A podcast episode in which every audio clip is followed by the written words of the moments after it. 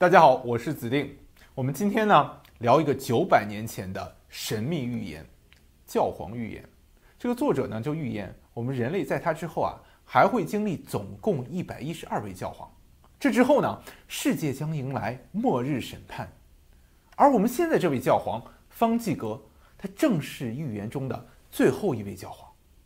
哎，我们今天就来看看这个预言到底说了些什么。教皇预言的作者叫马拉基啊，他是爱尔兰地区的红衣主教。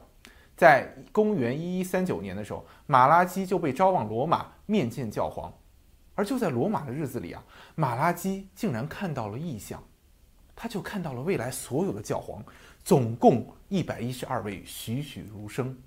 这一百一十二位教皇之后啊，就不存在教皇了。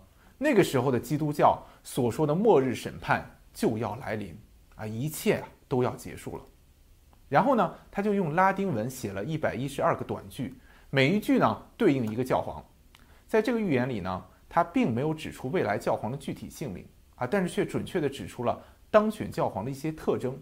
就是说啊，你在教皇当选前你是看不出他是谁的，但是教皇当选以后啊，甚至是他死了以后，你再去看这个预言，哦，你就明白了，竟然说的是他，哎，还说的很有道理。那么马拉基写下这个预言之后啊，他就把它给了当时的教皇，但是因为啊，他实在是太过神奇，并且预言了教皇啊只有一百一十二个啊，教廷当时就觉得这个争议实在是太大了。呃，按理说不应该都说千秋万代吗？你说你怎么只有一百代啊？拿出来好像不太合适。于是呢，就将这个预言封存在罗马教廷的机密室中。就这么一下过了四百年，到了公元一五九五年。当时的教廷历史学家怀昂，哎，他就发现了这个预言，并将它出版公之于众，哎，果不其然，立刻引起了轩然大波。那么这个预言呢，大体上可以分为两部分啊。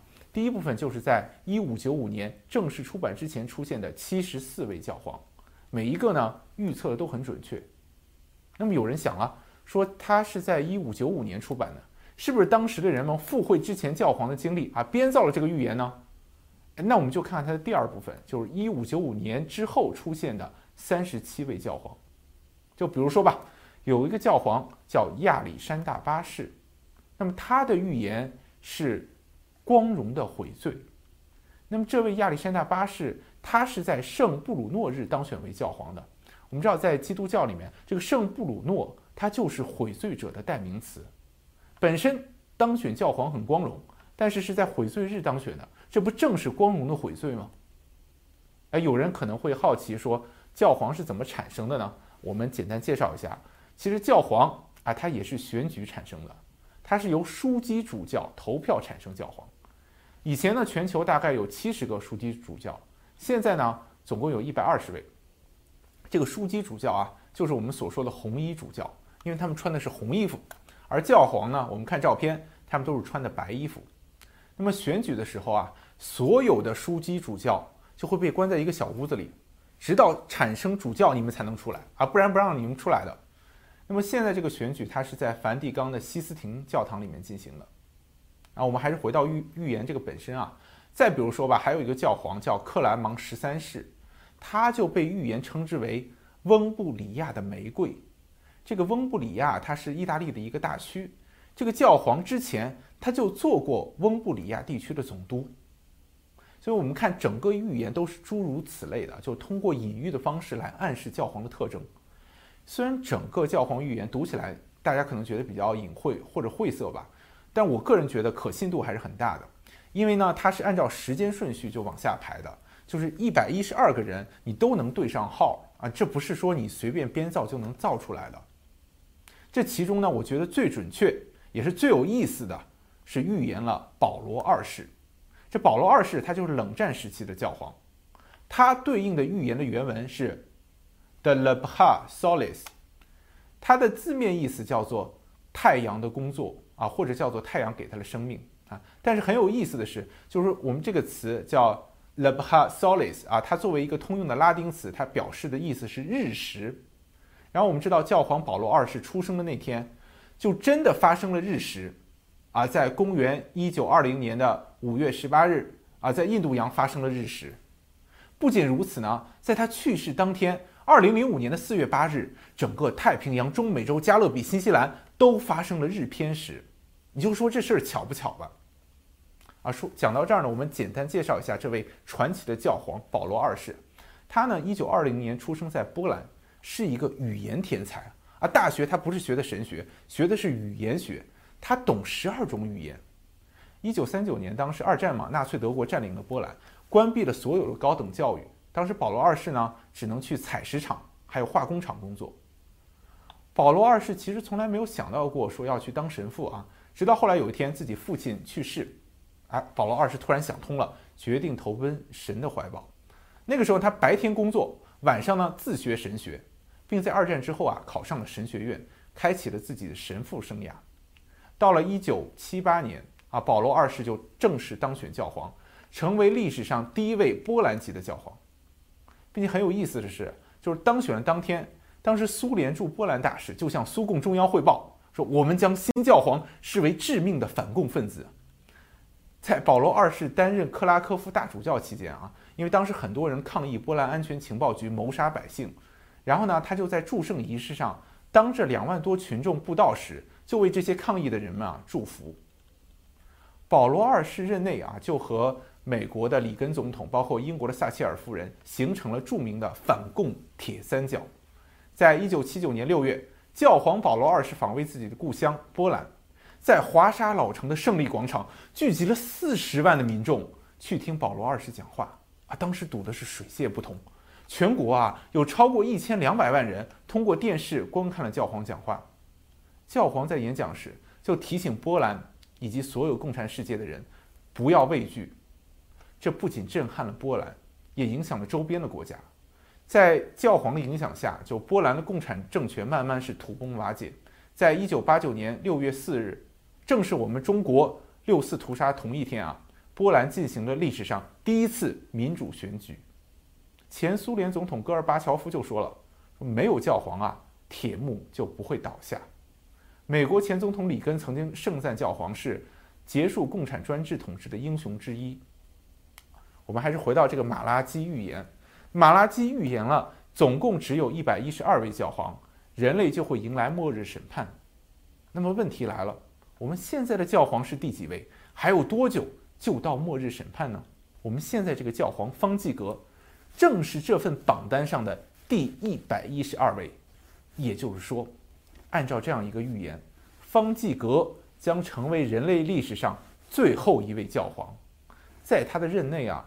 人类将迎来末日大审判，啊，方济格的预言，拉丁文叫 Petrus Romanus，啊，它的中文意思呢叫罗马人波多禄。这个方济格啊，他其实是阿根廷人，哎，怎么就成了罗马人呢？其实是因为这样的，因为方济格的父亲他就是意大利的移民，所以他本身啊就有意大利的血统，并且我们知道在预言产生的年代啊，那个九百年前还没有说阿根廷这个国家。所以，我个人认为，用罗马人这样一种血统的方式去称呼方济格是合情合理的。我们再看这个第二词，叫波多禄啊，波多禄在英文中就是 Peter 啊，就彼得的意思啊，就著名的这个圣徒叫圣波多禄，也可以是翻译成圣彼得嘛。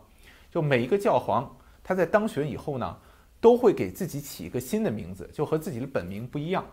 那么现任这个教皇起的名字叫方济格。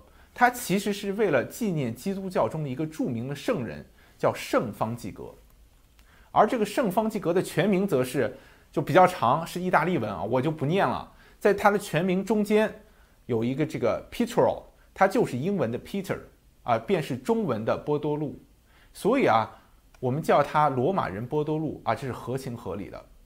其实非常有意思啊，就我们看这个预言，罗马教廷他第一任教皇就是圣彼得。也翻译成圣波多禄，而根据这个预言呢，最后一位教皇恰恰是罗马人波多禄，就是从波多禄开始，哎，到波多禄结束，哎，真的是首尾呼应。而在整篇教皇预言的最后，还有这么一句话非常重要，啊，是这样的，我们给大家翻译成中文啊，在对神圣罗马教会的最后迫害中啊，罗马人波多禄在许多苦难中啊，牧养羊羔，七山之城毁灭之后啊。令人敬畏的天主将审判他的子民，完结。那么这段话其实很晦涩，我们这里稍微解释一下。这个首先呢，这个 S R E 啊，它在拉丁文中指的是 Holy Roman Church，就是神圣的罗马教廷。那么第一句话翻译成英文，它应该叫做，就是我们字对字的翻译，叫 In extreme persecution，the S R E will sit。那么关于这句句话呢，其实有两种解释。第一种说法是说啊，这个 S R E 也就是罗马教廷，他们将受到严重的迫害。但是我们看这个原文，这个原文拉丁文叫 sedebit，它其实就是英文 sit 的意思，就是坐着。就是你其实想想很奇怪，就一般人很少会说你坐在迫害之中。这迫害是个沙发吗？你坐着舒服吗？啊，你能不能躺在迫害之中啊？第二种解释就是说，其实是在严重的迫害之中，罗马教廷是坐着什么都没有干。那么这两种解释呢，其实都说得空。那么就看个人的理解了。那么第二句话其实就是说啊。罗马人波多禄就是我们所说的最后的教皇方济格。那么这句话其实很难懂啊。罗马人波多禄在苦难之中牧养羔羊，羔羊呢其实是圣经里面非常神圣的事物。就很多基督徒认为羔羊就是耶稣基督，有的人认为呢羔羊是指的造物主或者是创世主。不管怎么说啊，这句话其实我个人目前是解释不了的。就是如果各位观众你们如果。有自己的见解呢，欢迎大家留言。那么第三句话意思就是非常明确了，这里面提到这个七山之城，指的就是罗马城。罗马它是古代最辉煌、最伟大的城市。那我这里认为呢，它只是一个代指。那么它可能的意思是指呢，就人类最伟大的城市和文明毁灭之后，最后的审判将会到来。那么根据教宗预言，我们人类现在面对的就是最后一个教皇。之后，人类将迎来基督教所认为的末日审判。那么，末日审判会发生什么？末日审判之前又会有什么预兆呢？哎，我们以后有机会再带给大家。欢迎大家订阅我们的节目，我们下期节目再见。